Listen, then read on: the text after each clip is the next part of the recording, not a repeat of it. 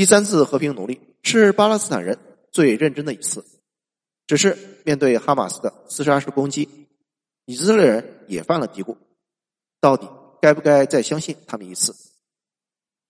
第四次摆在巴勒斯坦人面前最好的机会，就是咱们开头所说的那样，继承拉宾的巴拉克继续奉行工党的和平外交政策，再度向巴勒斯坦人递上了橄榄枝。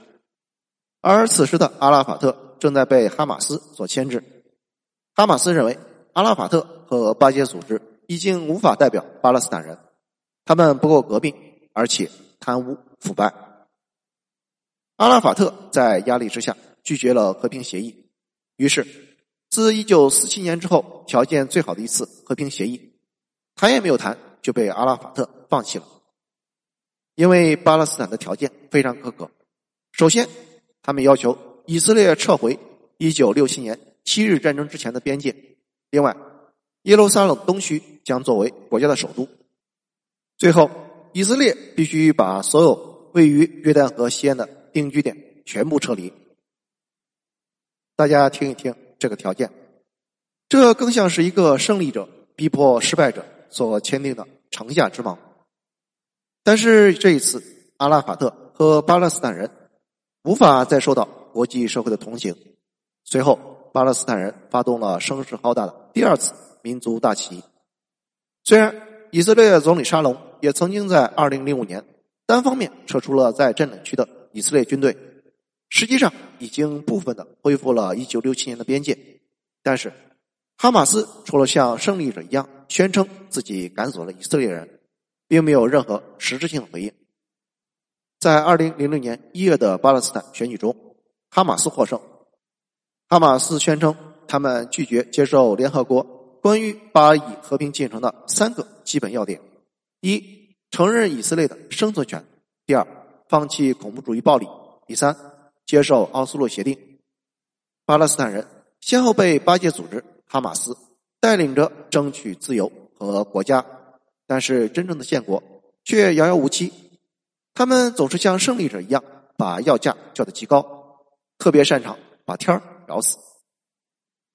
就连一向倾向于巴勒斯坦的《纽约时报》也埋怨说：“可以简单的总结阿以和平努力，几乎每当阿拉伯人方面说不，他们的和平就会减少。”在阿拉伯人拒绝了一九四七年的联合国分区计划之后，情况就是如此。这个计划原本可以建立一个比以色列独立战争后所留下的领土更大的巴勒斯坦国。一九六七年，约旦拒绝了以色列的和平请求，导致了约旦河西岸的统治结束。在两千年，叙利亚拒绝了以色列归还格兰高地的提议，最终导致了美国承认以色列对该领土的主权。阿拉法特拒绝了以色列所提出的巴拉克方案，这个方案将东耶路撒冷作为巴勒斯坦国的首都，这导致了二十年的恐怖主义。在巴勒斯坦人心中，驱逐以色列、完全占有，这是根本诉求。在这个一九四八年就定下的调子中，其后的七十多年大同小异，没有中断过。一旦有人释放出一点点善意，就会被打成叛徒，然后就被新兴起来的势力后来者居上。在以色列已经成为了既定事实，而且成为了中东唯一的工业化发达国家之后，巴勒斯坦人。依然抱有这样的幻想。在美国讲学的巴勒斯坦学者爱德华·赛义德提出了一个基于平等的解决方案。他的设想是这样：可以通过在巴勒斯坦建立一个世俗的民主国家来实现。在这个国家里，无论公民的宗教、性别和肤色，所有的人都受到平等对待。他认为，全面的和平意味着作为殖民国家的以色列。应当承认巴勒斯坦人作为一个民族的存在，他们自觉和平等的权利，就像白人殖民者在南非所做的那样。翻译一下，就是既没有以色列，也没有巴勒斯坦，两者合二为一。以色列将仿照南非的白人殖民者放弃权利，和巴勒斯坦和解。言下之意就是，犹太人是这个地区的殖民者，而不是原住民。这个方案看似充满了爱和和平，但是完全不具备可操作性。而且，白人殖民者今时今日在南非的状况如何，有目共睹。而且，这种幻想的本质依然是从名义上消灭了以色列国。或许赛义德幻想着可以和平演变以色列，只是这种最温和的消灭以色列的手段，只存在于知识分子的幻想之中。对这个方案，《纽约时报》是这样评论的：降低巴勒斯坦人的期望很重要。犹太国家之所以蓬勃发展，部分的原因是他们一直准备用更少的钱做事，而巴勒斯坦悲剧是采取了相反的办法。这导致了直接结果：坚持最大程度的朝着不合理的方向所努力。那么，为什么巴勒斯坦方面总是一次又一次放弃了建国的可能性，至今依然和以色列死磕到底、不依不饶？或许这个问题的答案可以从巴结组织和哈马斯上层领导人的银行账户里得到一些端倪。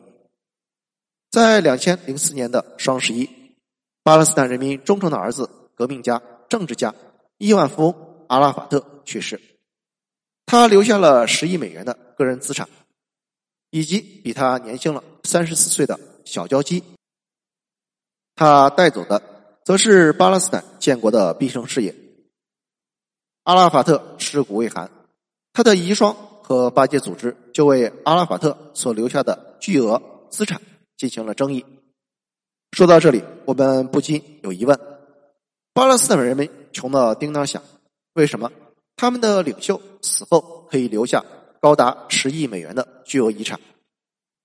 因为什么？根据国际货币基金组织的一份报告，从一九九五年到两千年，有九亿美元从巴勒斯坦的官方金库中消失了。阿拉法特的一位亲信在德国电视台。NTV 批评阿拉法特是把公款转入到私人账户，而来自阿拉伯世界的科威特报纸《Al Watan》二零零二年曾经报道说，阿拉法特已经从阿拉伯国家捐赠给巴勒斯坦人的资金中提取了五百一十万美元，将其存入到自己的个人账户。当巴勒斯坦人民的老婆孩子对以色列士兵扔石头当人盾的时候。阿拉法特的妻子苏哈和女儿却可以待在巴黎，享受的阳光、时尚和塞纳河。事情一度闹得不可开交，最后巴勒斯坦解放组织和苏哈和解了。苏哈每个月可以得到十万美元的生活费，相比之下，巴勒斯坦人人均年收入只有六百二十五美元，也就是说，苏哈一年的收入可以养活一千九百二十名。加沙地带的巴勒斯坦人看着阿拉法特这么有钱，再联想起他在联合国大会上一脸正气的说：“我来到这里，一手拿着橄榄枝，一手拿着步枪，千万不要让我手中的橄榄枝掉落。”面对这样的政治表演，是不是觉得有点恶心？我觉得他手里既没有拿着橄榄枝，也没有拿着步枪，而是大把大把的美元。巴勒斯坦人民的贫穷已经在很大程度上沦落为一项表演。不表演的话，如何能够获得来自全世界人民的援助？国际援助已经成为了巴勒斯坦权力机构得以生存的理由之一。远的就不要说了。二零零七年十二月，在巴黎会议期间，国际社会捐助了七十七亿美元，用于支持巴勒斯坦改革和发展计划。在二零零八年到二零零九年，以色列加沙冲突的国际会议中，国际社会为加沙的重建认捐了接近四十五亿美元。而根据世界银行的估计，巴勒斯坦权力机构在二零零八年获得了十八亿美元的国际援助，在二零零九年则获得了十四亿美元。二零一四年，为了重建加沙地带，卡塔尔等国又认捐了五十四亿美元。其中一半的额度用于加沙的重建工作，其余的则用于支持巴勒斯坦权力机构的预算，直至二零一七年。大量的援助让阿拉法特及其家人过上了富翁的生活。哈马斯把这作为巴结组织贪污腐化的证据，大加鞭笞。这也是在二零零六年巴勒斯坦举行大选，巴结组织失败的原因之一。但是哈马斯也别装什么大尾巴狼，他们同样也是靠着国际援助发财致富的。谢谢收听，欢迎评论、点赞和转发。